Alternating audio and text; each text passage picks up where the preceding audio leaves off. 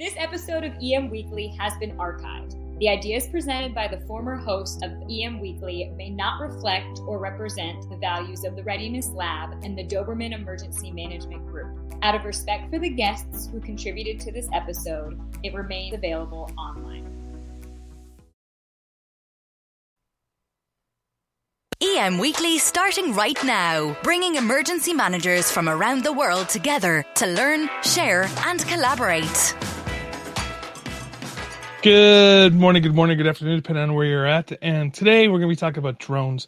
And, you know, you think of drones, uh, you know, those little tiny little copters that you can get at the store or whatever, or maybe you think of big, huge drones uh, that you see, like the Predator drones that are going out and doing stuff in the military.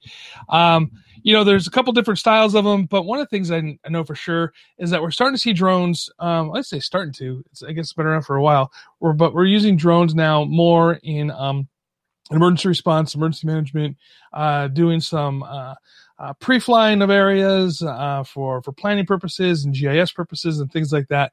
And it's going to be a great conversation. And today, you know, we have uh, Charles Werner with us. Um, and but before we bring Charles in, there's somebody who's here to join us today. Not Brian Colburn, but Dan Scott. Make it sound like it's all interesting and stuff. it is interesting. It it's just me. Yeah. So that guy again. That guy's back. So Dan's, but you know, everybody. Dan's been working on his uh on his on his PhD and stuff. So he took a little bit of a hiatus from us to to do some deep work into some things. So uh, uh Dan, welcome back. Good morning, and thank you very much. I'm glad to be back. Yeah. Are you, so now are you ready to get into some conversation about drones? Because I know, like you know, I love I love drones. I love the idea of them. I know uh, I bought my son um, a really cool drone. Um, it's a little tiny one, right? It fits in the palm of your hand, and it can fly around and do things and take really good photographs, right? Uh, but this is not the type of drone we're talking about. So we're going to bring in Chief uh, Werner here to talk about his type of drones and how they can really impact public safety. Chief, welcome to the show. Hey, glad to be here. Good morning. So, you know, we were doing some conversation before the show started, and we're going to get into some of the deep dive, what type of drones there are. But before we get too deep into it, I want to talk about the uh, drone responder and and why your organization exists and and and why it's important.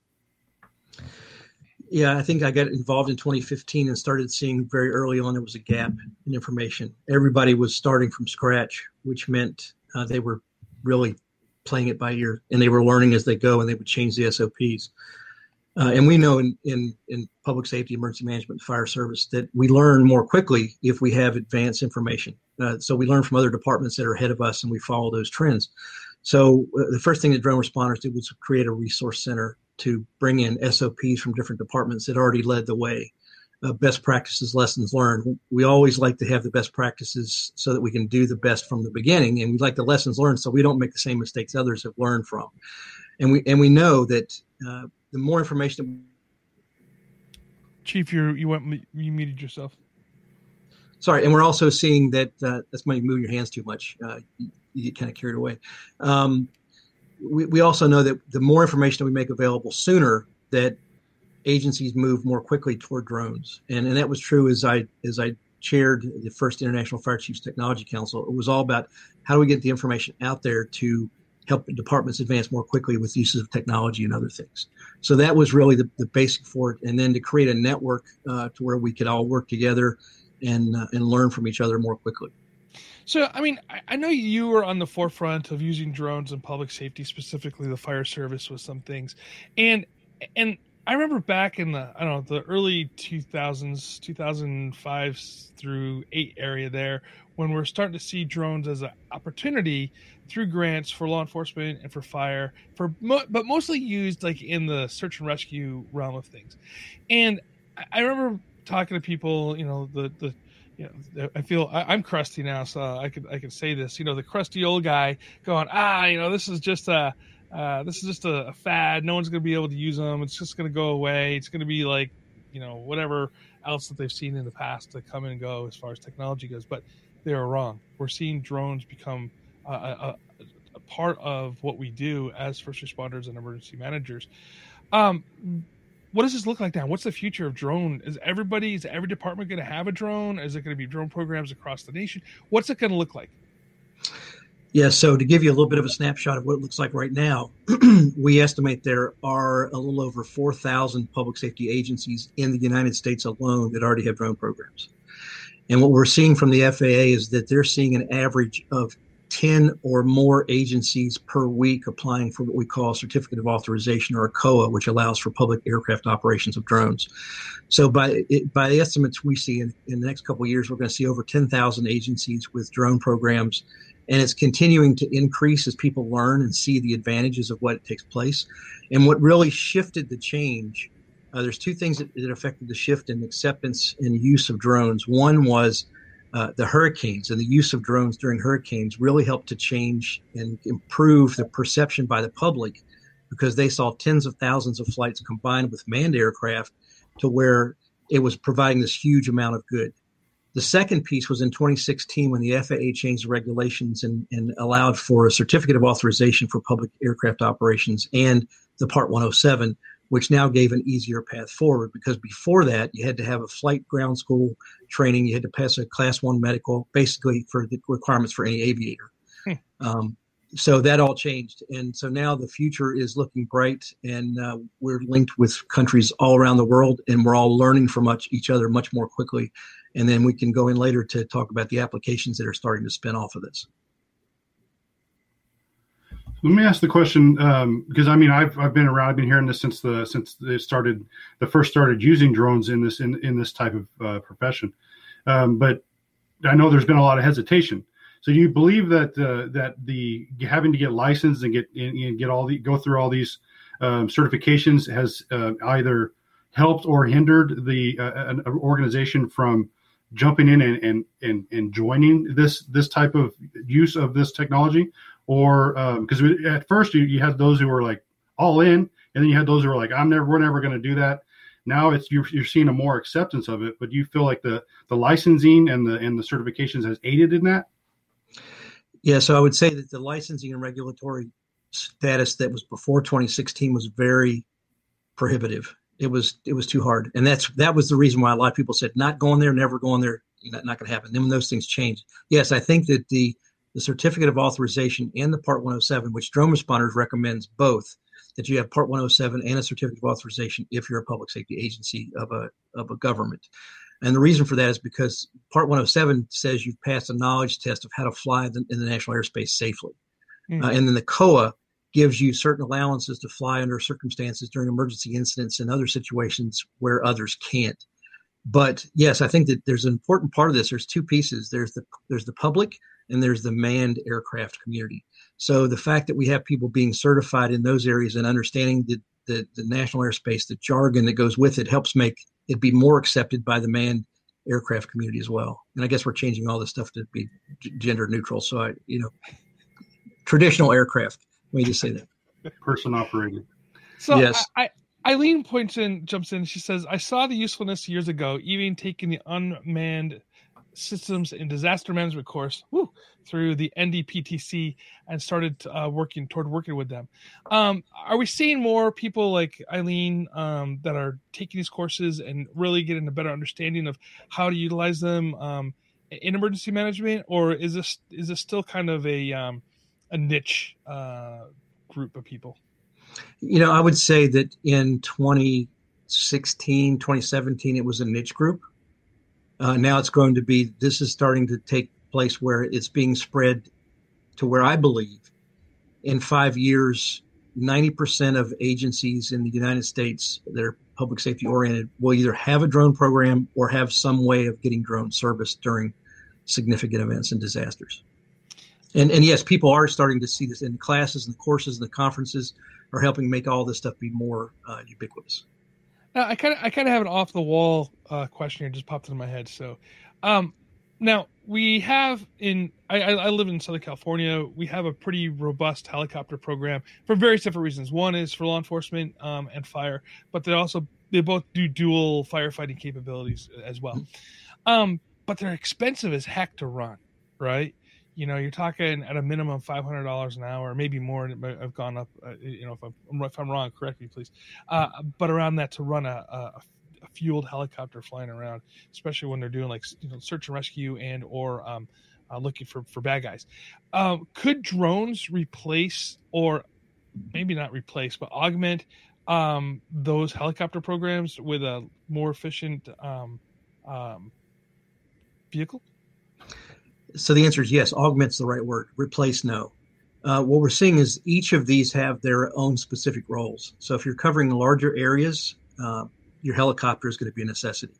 Uh, right now, if you're going to do any kind of aerial firefighting operations for wildfires, you're going to have to use a helicopter. Drones can't do that right now. Um, but there are situations, and I'll give you an example. Um, we had one of the protests in Virginia that happened early on.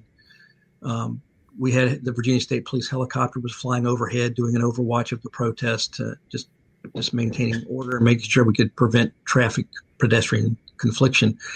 And uh, they got a report of three men with a long gun, with long guns, and uh, the, because of the tree canopy, the helicopter couldn't get any real visibility below. So they switched over to the drone, in which, by the way, when we started off, the, uh, video footage was all from the helicopter, and so they sicked the drones on it to see what they could find. They found the men with uh, with the long guns in three minutes, uh, high resolution, flying at 300 feet with a zoom camera, being able to the zoom camera at 300 feet, they could zoom in and still see the letters on the tennis shoe, just to give you some idea of the, the capabilities that are out there.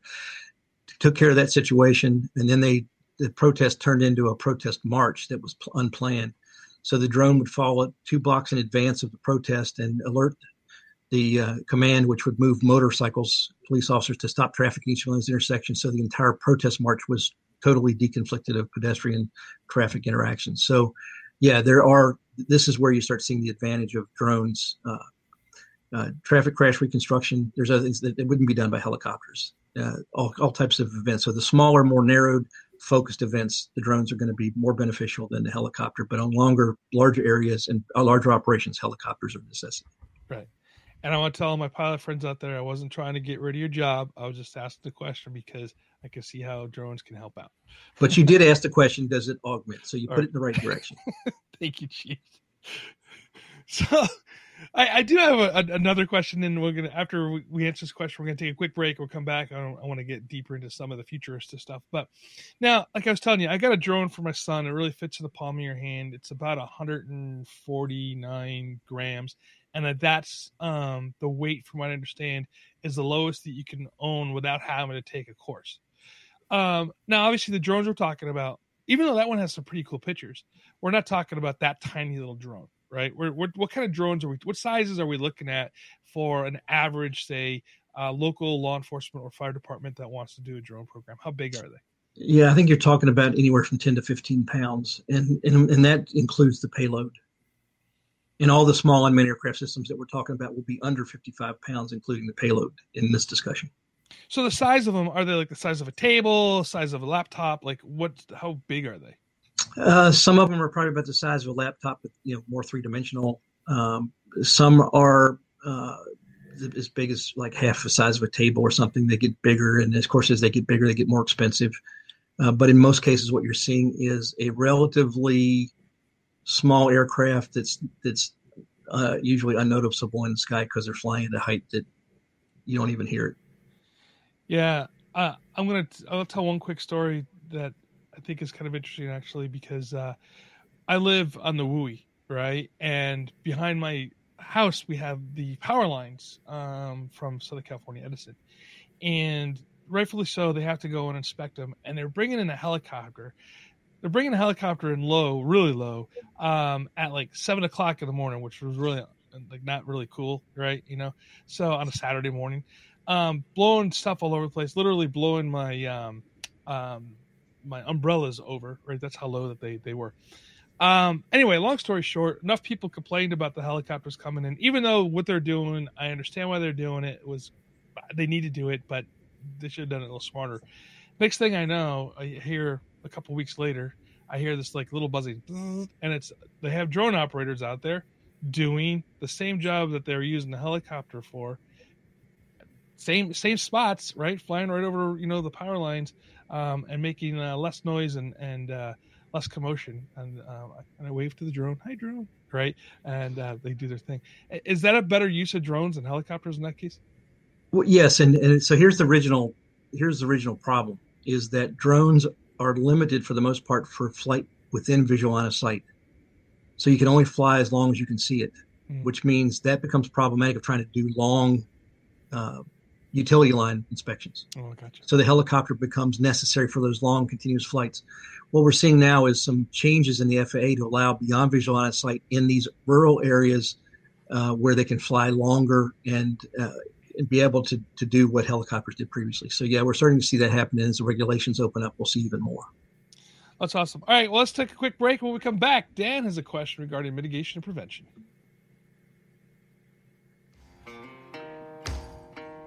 The Outer Limits Supply Company was founded on the idea of providing high quality first aid kits. Their goal is to supply the life saving equipment you'll need to mitigate the majority of injuries often seen during austere times. From minor injury on an outdoor adventure with your family to your team responding to a major traumatic event, Outer Limits Supply has the kits to manage most situations, providing practical, user friendly first aid kits that anyone can use. Enter EM Weekly, all capitals, at checkout and save 20% off your total purchase. Go to www.outerlimitsupply.com today. That's outerlimitsupply.com. We all know emergency management is dynamic. What you need to know and do can cover all kinds of fields and change on a dime. When choosing a partner, you want someone just as dynamic to help you keep up. The Mid Atlantic Center for Emergency Management Public Safety is just that a FEMA partner and one stop shop for college academics, custom training, and consulting. They cover it all and bring you the best of each.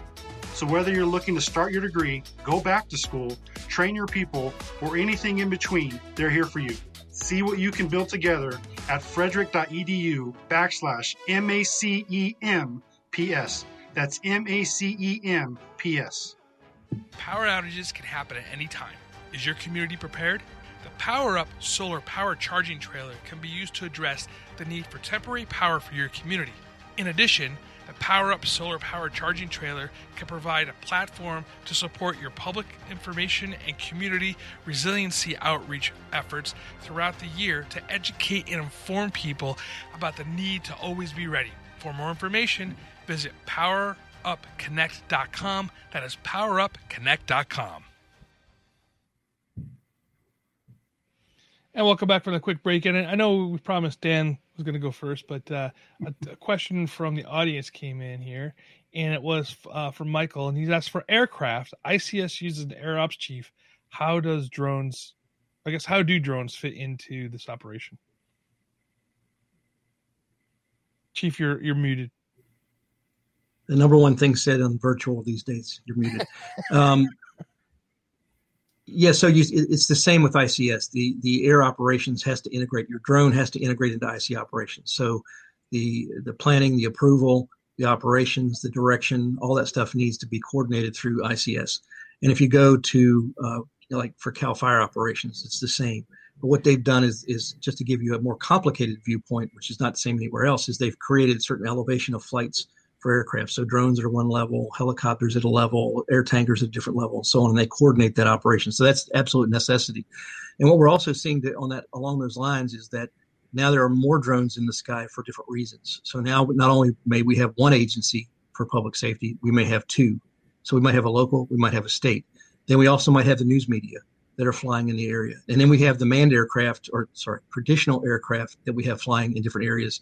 So managing the airspace has now become more important for every department that's going to fly a drone because now you're you're integrating with a lot of different things. And and it's very true. That One example I'll give you is the Surfside collapse. They're operating four or five drone teams at the same time with helicopters flying in the air and and trying to coordinate that. So again, it's all coordinated through the ICS, ICS operations. While some may not be doing it, they need to. Absolutely. All right, Dan, go for it. Yeah. Well, thank you, Todd. Uh, so, um, well, um, you know, my question is uh, it, it, revolves around mitigation prevention. We know that, of course, fire, you know, PD, EMS, they're all response oriented. But we what we found is, e, uh, you know, the EM industry, the emergency management industry, is also uh, heavily response uh, oriented, and I'm, i have a very uh, strong um, I'm, being very vocal about the the fact that we need to increase um, acts of mitigation, prevention, and preparedness. So how can we use? I mean, and drones are in response are amazing. They, I mean, they help identify victims. They help see how how how big or and how wide um, uh, the response need, is needed. Uh, how bad the an organization, how bad a jurisdiction has been hit. But how can we utilize the drone technology to better mitigate and prevent and prepare uh, before these these incidents and, and large scale events take place? So what we're seeing now is drones are being used, especially if they know of an advanced event's going to occur. For example, a uh, hurricane. They're taking pre-flight uh, measurements to see what areas look like, so they have a comparable, a recent comparable photograph after the storm comes to understand what that change was in the storm. In the wildfires in California, they're using the drones to do uh, pre-fire flights to determine the fuel fire load, to determine you know what it looks like between the uh, the urban wildland interface. Is there things that can be done to take some of that fuel load away in advance of the fire season? Um, and then I want to switch over to one you didn't mention, and that's recovery. Is that we're also seeing the use of drones in recovery to to identify when roadways are cleared, um, when debris is removed. So they are able to keep giving you updates on status of situations that you now that you've known about, but are now starting to return to normal. Uh, but yeah, we're seeing a lot of this uh, where people are doing. We saw during the COVID uh, situations that uh, they were setting up, you know, places to go get COVID vaccines, and that meant you had to determine a route and the traffic, and they were using drones to overwatch to see if and to test the, the, the idea that they put in place to see how it works. And then um, you know another situation that's it's still kind of a response, but it's important because it impacts what we do. Traffic crash reconstruct, reconstruction has changed how they're doing some of the investigations on fatalities and those kind of things, which they can do in a third of the time that can be done on the ground with an accuracy of one centimeter. Mm. So, as you all know, when we do that more quickly, it means we open the roadways, we have less secondary accidents, and we have commerce rolling more effectively as well as our response routes opening up. So, there are so many things that are being done in the planning stages. We're starting to see now of use of uh, inspection of critical infrastructure uh, to see if there's anything that's showing up that we should be con- concerned about. Um, the Oroville Dam, when we saw that issue, that they were able to continually watch the spillway to see if it was deteriorating or not, to where they've quickly learned that it was okay, didn't have to evacuate people. So, uh, getting that situational awareness very quickly to make better decisions is, is is good before, during, and after events with this so with this type of technology being so useful in all these especially in, as far as the the phases of the mission areas or response or reconstruction or you know just limiting the amount of manpower or person power that could be used um, are there funding opportunities that that uh, jurisdictions can take advantage of that would aid them in building and and, and maintaining a drone program well, there is there is some funding available through DHS through the FEMA state pass-through funds that can be used to purchase drones. Um, there's not too many funds that I'm aware of to help you maintain or sustain a program. Uh, I think that's one of the things that we're looking at for this critical infrastructure bill that's going through now to see if we can get some funding that will help uh, to fund new programs, to help uh, sustain some existing programs, get some new technologies, because we're starting to see, you know, payloads from your your visual optics to your thermal imaging to your lidar all these different things that now increase the capabilities. So we're hoping that some of this funding that's coming out of the critical infrastructure bill uh, will be able to be focused on, dirt to that. And then what we're seeing from the law enforcement side, a lot of the uh, seizure forfeiture money is being used to help purchase drones as well. Right. Um, Adam uh, chimes in and says a great tool for damage assessment early on for locals to determine request request needs for state and federal assistance. And I I want to follow up on on that, on that point. So as a as a local city, small city, right? You know, um, you don't have your own most. I should say I can't I can't spread as as a as a broad brush. Don't have their own helicopter programs, right? So they're relying upon either a, a larger city. So, like say for instance, if you live in Los Angeles, you have to ask like Los Angeles County or or LAPD, for instance, to come um, with a helicopter in, in, Orange County. This is where I live, so this is all I know. Uh, in Orange County, you have a couple different helicopters. Uh, you get you have Orange County Fire, and you have um, um, Orange County Sheriff's Department, and I know uh, Anaheim still has a bird, I think. Um, so they have those helicopters. But could a small city then have the ability to purchase the drones, run a drone program and not have to worry about calling for that resource until they need to have that resource because getting that visual of your city is really important and, and having something like that to work is, is can the drones work in that manner yes and again it, it gets into just this, this the size of area that's affected so the larger the area you have affected, the more you'll need helicopters to get that bigger view sooner. But yes, the drones can can actually go through and capture specific information. For example, not only can it um, it look at the scene, but it can look at a pile. For example, we're we're working with Esri uh, with a program that's site scan that's on the drone that can also go through and take the measurements and estimate the amount of damage, I mean, debris that needs to be removed, which tells you what resources are needed and so on. And so what we're seeing is, yes, it's definitely a great tool for damage assessment because it gives us that quick situation awareness. But for a major disaster, it also allows us to capture information to help get that presidential declaration mm-hmm. of a disaster. Exactly. That's it's kind of where I was going. That's why I was asked that question. Jane asks, "What kind of drones are these?" And that's a really great segue, Jane. Thanks for uh, for teeing that up for me. Um, you know, put the the we are talking about it earlier. All sorts of kind of drones, the ideas, what we have coming up um, as far as drones go. Um, I saw a a video. Uh, I think it was a I think it was a animated video of a drone um, uh, that could be used as an ambulance, right? An air ambulance, if you will. Um, and then we've talked about the fact there's a drone that they have for high rise firefighting, uh, things like this. What kind of drones are we talking about? How big are these? You know, can they get?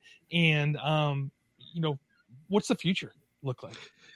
So most of the drones that we're talking about now that are being used are under 55 pounds. That's the small unmanned aircraft system classification. So everything we've been talking about to date uh, in this program has been talking about small unmanned aircraft systems what we're seeing is the development in a lot of ways in a lot of places of creating what we call an urban air mobility which means we're starting to look at bigger aircraft. So we're looking at aircraft that might be able to carry a significant amount of water for wildfire operations. So we're, we're talking probably upwards into ton, you know carrying a ton of stuff. Um, that same vehicle could carry people that are injured from uh, in a wildfire situation out to a place of safety.